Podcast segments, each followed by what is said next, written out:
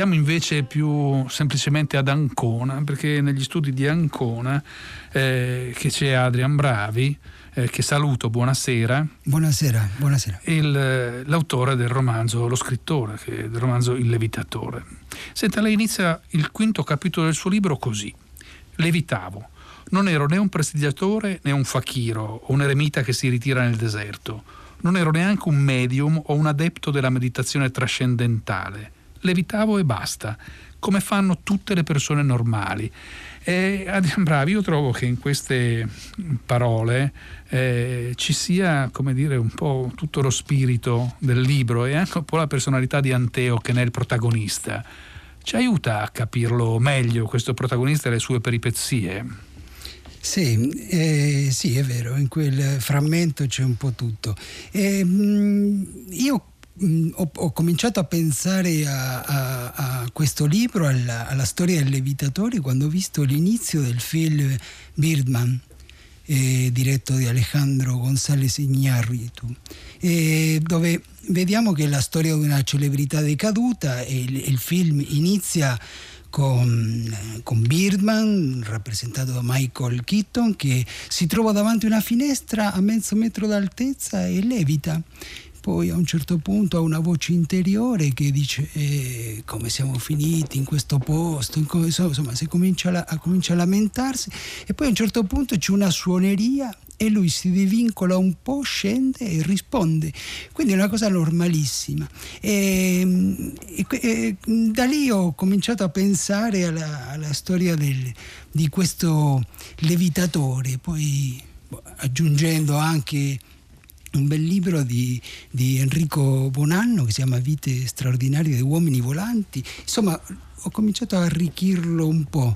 E, ovviamente, poi c'è. Qui non siamo nel libro, non siamo sul, come si può capire da quel frammento lì, sul regime, diciamo, del miracoloso perché levitare per Anteo è una cosa normale, insomma, che si fa tutti i giorni quando, quando si ha questa, questa passione e ossessione per, per, per, la levitazione. Un po' assomiglia, o almeno a me mi piaceva pensare questo, che assomiglia un po' al, all'artista del trapezio di Kafka, no? che non mm. può fare a meno di, di, essere lassù sul trapezio, anche quando non c'è pubblico, quando non c'è bisogno dell'esercizio, lui rimane sul trapezio. Insomma, Anteo è uno che vuole rimanere sempre lì, sui, in aria, non, non, non, ha bisogno di grandi altezze perché a lui gli bastano quelli, quei 5 o 10 centimetri canonici per potersi rialzare un po'. E, e quindi un po' il libro si gioca sull'impossibilità di poter fare qualcosa di vitale, per lui è vitale la levitazione e appunto, come dire, è un po' è nato così. È, è nato così, però sembra anche che questa levitazione sia un vero e proprio punto di fuga per prendere un po' qualcosa mm, da, un altro mondo. Cioè, eh, quando Anteo levita è felice perché è staccato da terra, ma essere staccato da terra è essere staccato da ogni problema, da ogni cosa, essere da un'altra parte e mettere ordine nei propri pensieri. Sì, sì, è vero, è uno si distacca dal mondo e questo lo porta a, a, a non solo a distaccarsi dal, dal, mondo, ma a fare il punto eh, della situazione, della sua stessa vita, no? eh, come se la, cioè lui attraverso la levitazione insomma riesce ad avere un punto mh, di vista sulla, sulla sua realtà e poi ovviamente Mm, come si può capire, si fa di tutto per, per, per tenerlo a terra, no? e, e, però lui sì, è una fuga, ma allo stesso tempo nella fuga è un vincolarsi al mondo. Cioè è, sì, Anteo è uno che si vincola al mondo attraverso la fuga, paradossalmente. È un piccolo un salto mortale, una, una, capriola, però è anche vero che Anteo non fa nulla e gli piace assai questo non far nulla e si, e si pone molto poco il problema di far qualcosa. A che mondo si ancora Anteo? Non tanto un mondo del fare. No, questo, sì, certo, e, Anteo è, è, uno, come dicevo, un po' come questi eh, artisti un po' per, o personaggi zoppicanti che troviamo eh, in Kafka, che sono appunto il trapezzista o l'artista del digiuno, eh, ehm, che sono tutti rivolti verso, verso, se stessi, hanno l'ossessione del dover, eh, lo scopo della loro vita è quello, fare il trapezzista e non poter fare a meno di quello, Anteo di levitare, non poter, lui vuole fare solo quello. E, ehm, quindi diciamo che lo spettacolo pubblico, il riconoscimento è una cosa aggiunta all'esercizio dell'arte e quindi è, una specie di ossessione. Io in altri libri, insomma, ho sempre eh, scritto su personaggi un po' abbastanza ossessivi, no? Uno eh, per, ossessivo, cioè un personaggio l'ossessione che ha uno che le rubano il cappotto, l'ossessione mm. per la polvere, l'ossessione per il riporto, e insomma, che, che, poi più che ossessioni sono dei chiodi fissi, no? Che sono, chiamerei chiodi fissi, prendi un chiodo fisso, lo metti in un punto della vita di un personaggio e poi ci giri intorno. E I miei libri, non tutti, ma quasi, sono deambulazioni intorno a dei chiodi fissi. Non succedono tante cose, ma come nei labirinti, in una breve porzione di spazio, diciamo, ci sono molti giri intorno a un centro. Qui si gira intorno a questa impossibilità di poter levitare. Insomma accidenti succedono poche cose, in realtà ne succedono tantissime sì, cose. Sì, era, era, un po' per dire. era un po' per dire. In realtà sembra che ci sia una specie di esplosione nucleare a bassissimo voltaggio, se mi si passa l'espressione. Succedono tante cose, ma tutto rimane di una calma serafica primo fra tutti il suo linguaggio, eh, che è veramente scritto in un modo molto piano, molto tranquillo, non ci sono salti violenti, non ci sono alterazioni, non c'è un cambiamento di ritmo, pur se il mondo intorno al protagonista eh, va incontro a continui inciampi, messi in discussione, messi in crisi e comunque trasformazione, incontri e quant'altro, egli rimane una specie di spettatore sereno della propria vita. Il romanzo è scritto in prima persona, eh, narrato, mi scusi, in prima persona dal, dal sì. protagonista, che rimane di una calma olimpica. Sì, diciamo che io nei, nei, libri sempre mi sono posto il, il, il, questo, il problema del, eh, attraverso la, la, la, scrittura un po' come dire eh, rappresentare in qualche modo lo spirito del personaggio e, e siccome appunto Anteo è una persona come ben diceva lei, una persona calma che, non, che non, non, fa dei salti mortali anche se le succedono un sacco di cose eh, che, lo, che, lo, che, lo, tengono vincolato a terra. No? E, però sì, mh, mm, e poi insomma eh, il mio italiano è un po' anche questo, perché l'italiano eh. non è la, eh. la, mia lingua, quindi io cerco di costruirmi eh, una lingua all'interno di, questa lingua acquisita che, che, che, è l'italiano.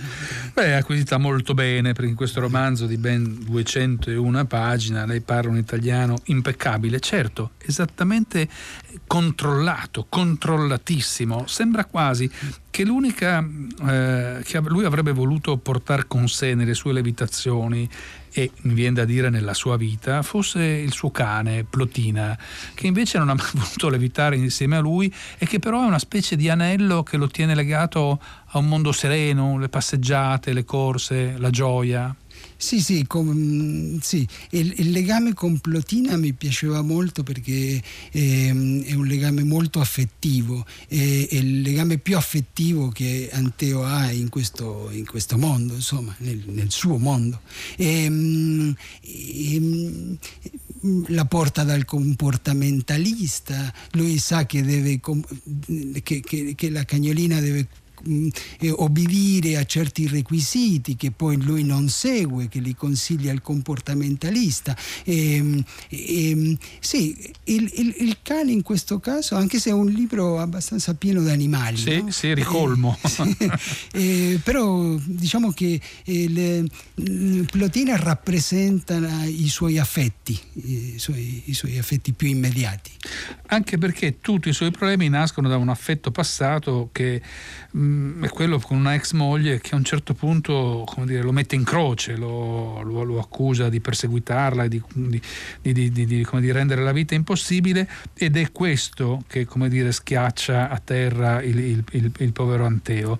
Mm, perché mai si era sposato? Lei che lo conosce così bene, il suo protagonista, cosa l'aveva spinto a questo passo? Ah, non lo so, fino a io l'ho conosciuto diciamo, Anteo, dalla separazione in poi. E, ehm, Beh, lui sì, mm, il libro lo tiene a terra, il fatto che e, e queste denunce che le arrivano una dietro l'altra e che lo vincolano a, a terra, diciamo che era una, una, storia finita, troviamo il libro che lui già è, è, si è separato. E mm, è, un po' come nelle accuse del, del processo di Kafka, lui non riesce a capire bene che cosa che cosa gli stia capitando, perché, mh, di che cosa lo stiano accusando, sebbene conosce quali siano le accuse, però non le, non le riconosce. E, um, un po' mi, mi, faceva pensare, c'è una, una, una, una santa che Deuselina o Deucelina mm. o Dodonolina che levitava e, e, e, un giorno Carlo d'Angiò, il figlio del re di Francia, la, la, vide levitare e allora pensava che lo stesse prendendo in giro e, e ordinò di di, di metterle del piombo ai piedi, no? così non poteva levitare, per impedirle la, la levitazione. Beh, Anteo al posto del piombo ha l'articolo 612 bis del codice penale ecco, e non riesce proprio a tirarsi su per via di, di queste, di queste eh, lettere che, raccomandate. Eh, verde pastello che le arrivano in continuazione e lui ecco, questo lo, lo, lo tiene a terra insomma. Lo tiene a terra, una terra nel, nella quale nonostante tutto una serie di rapporti lui ha, rapporti più o meno intensi, più o meno blandi, sempre sinceri, sia con parenti, del, della sua famiglia, cugini, zii, uno zio oramai come dire, che ha perso un po' il controllo della sua, della sua memoria, della sua testa, sì. eh, ma anche appaiono amiche o conoscenti, il suo avvocato è, un, è, un'amica che ha conosciuto attraverso un amico, un, un orologiaio che è un suo amico, cioè sì. non è privo di rapporti, non è chiuso in se stesso, in realtà Anteo è molto pacato ma perfettamente inserito nella, nella piccola realtà, mi viene da dire, di cui fa parte. Sì, sì, infatti lui con, eh, conduce una vita normale e, e per questo dicevo che, che non è... Non, cioè, in, in, genere la levitazione eh, la si pensa come un intervento soprannaturale, no? si tratta di corpi gloriosi che anticipano la loro ascesa in qualche regno divino. Poi ci sono altre levitazioni che sono un intervento, un intervento diabolico, invece qua troviamo una persona persona normalissimo che conduce una vita normale, eh, però che levita come tutte le persone e quindi lui si rinchiude nella sua solitudine perché non ha bisogno di esporsi, di farsi vedere, no? perché è un'arte che, che lui fa in solitudine. E, e, e, quindi però allo stesso tempo conduce questa vita normale, i suoi rapporti, anche se rimane sempre molto distaccato, però comunque ha dei, dei vincoli, diciamo, parentale e, e, amichevoli con le persone. In realtà il suo legame più forte è quello con il passato. C'è un'altra frase nel suo libro verso la fine che descrive lo sforzo che lui deve fare per tenere in ordine i suoi ricordi e il suo passato ed emerge nel corso del libro, ben avanti, non certo all'inizio, il, la presenza di una gemella eterozigota che, che, avrebbe dovuto nascere insieme a lui e che invece morì e, e che sua madre abortì eh, prima che lui nascesse. E, e sembra quasi che questo sia il mondo dal quale in qualche misura bisogna staccarsi, dal quale bisogna sollevarsi. Sì, sì, sì, lui si, eh, eh, ha saputo da grande insomma che, che, che quel, ehm, sì, che stava crescendo insieme a una sorella e che poi questa sorella non c'è più. E, e da lì lui mh, nel momento della levitazione, siccome quando levita lui mette in ordine un po' i suoi pensieri, li cataloga e io ho questa ossessione della catalogazione perché faccio un po' il bibliotecario e quindi e, e anche attraverso i pensieri uno mette le, ordina le, le, proprie idee no? e allora nella consecuzione di queste idee lui eh, pensa che all'origine ci sia appunto questo che lui presume, pensa che potrebbe essere anche un fraticidio per la sopravvivenza in questo mondo, poi eh, cita sempre un poeta veneziano eh, che, che, dice, adesso non mi ricordo eh, quali sono esattamente le parole, però dice insomma che ci, ci, tiene a terra, questa vita maledetta che ci tiene a terra, insomma.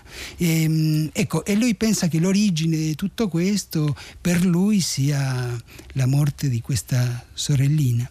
Mm.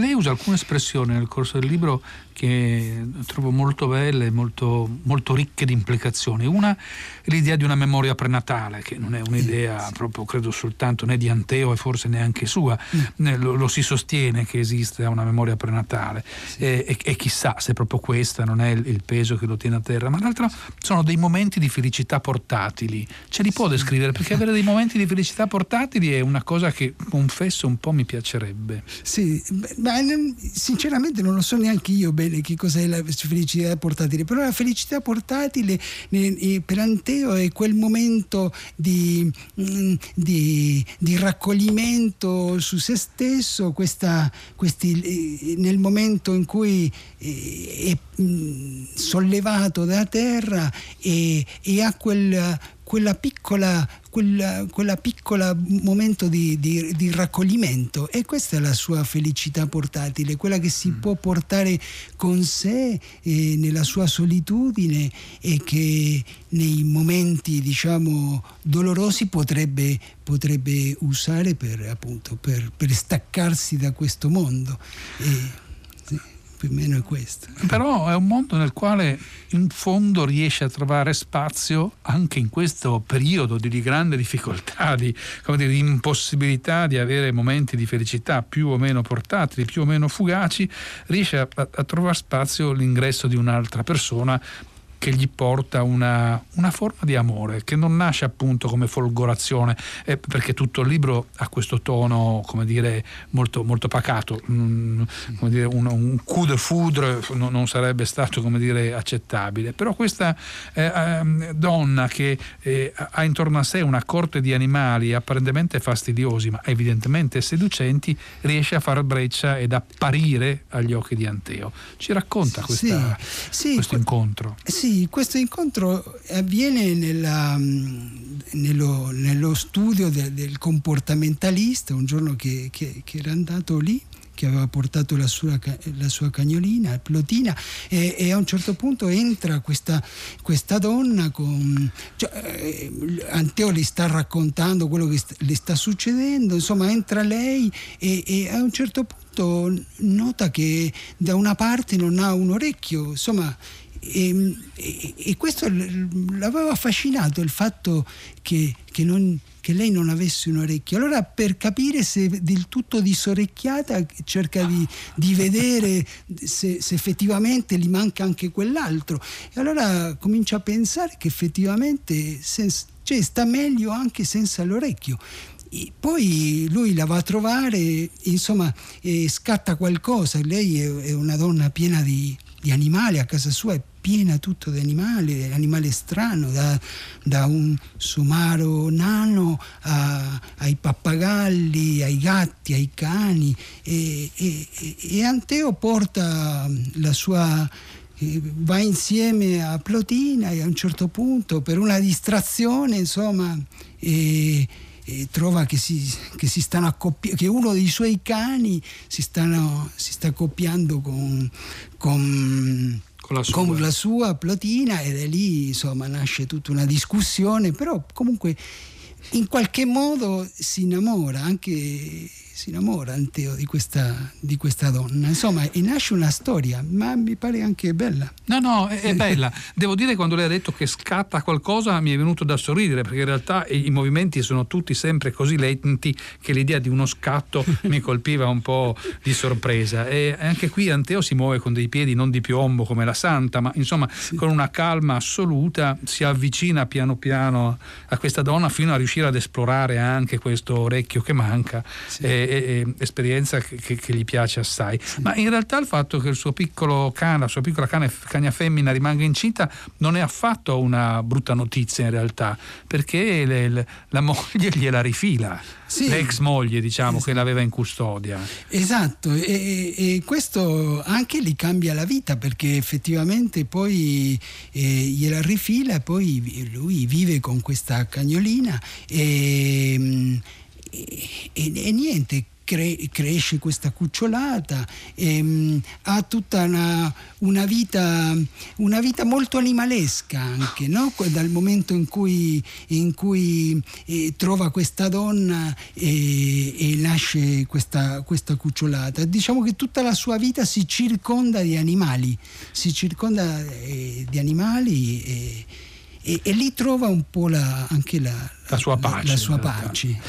trova la sua pace, per fortuna le sue vicende gli consentiranno di tornare a, levitare, eh, però non sappiamo, sempre che non si voglia leggere il libro di Adrian Bravi, come le cose vadano a, a finire. Io lo ringrazio molto per averci dire, eh, accompagnato in questo mondo che dicevo prima sembra un'esplosione a rallentatore o a basso voltaggio, perché tutto così, una somma di emozioni trattenute, dette con calma, con molta eh, dire, tranquillità e pacatezza, che in realtà sotto tutto un mondo di tensioni si, si agita, un mondo che Adrian Bravi domina perfettamente nonostante questa sua lingua, che, o forse proprio per questa sua lingua non natale, essendo egli argentino, riesce in realtà a, a restituirci questa serenità assoluta.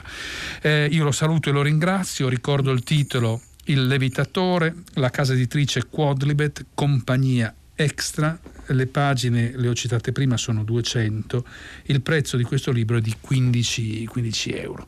E ci avviciniamo alla fine della, della serata, eh, ci sono stati tanti messaggi come, come sempre, eh, io credo che l'evitare non sia metafora di nulla per rispondere a un sms che è arrivato, l'evitare è è, non è metafora, è in assoluto per il protagonista di questo libro la dimensione della, della vita.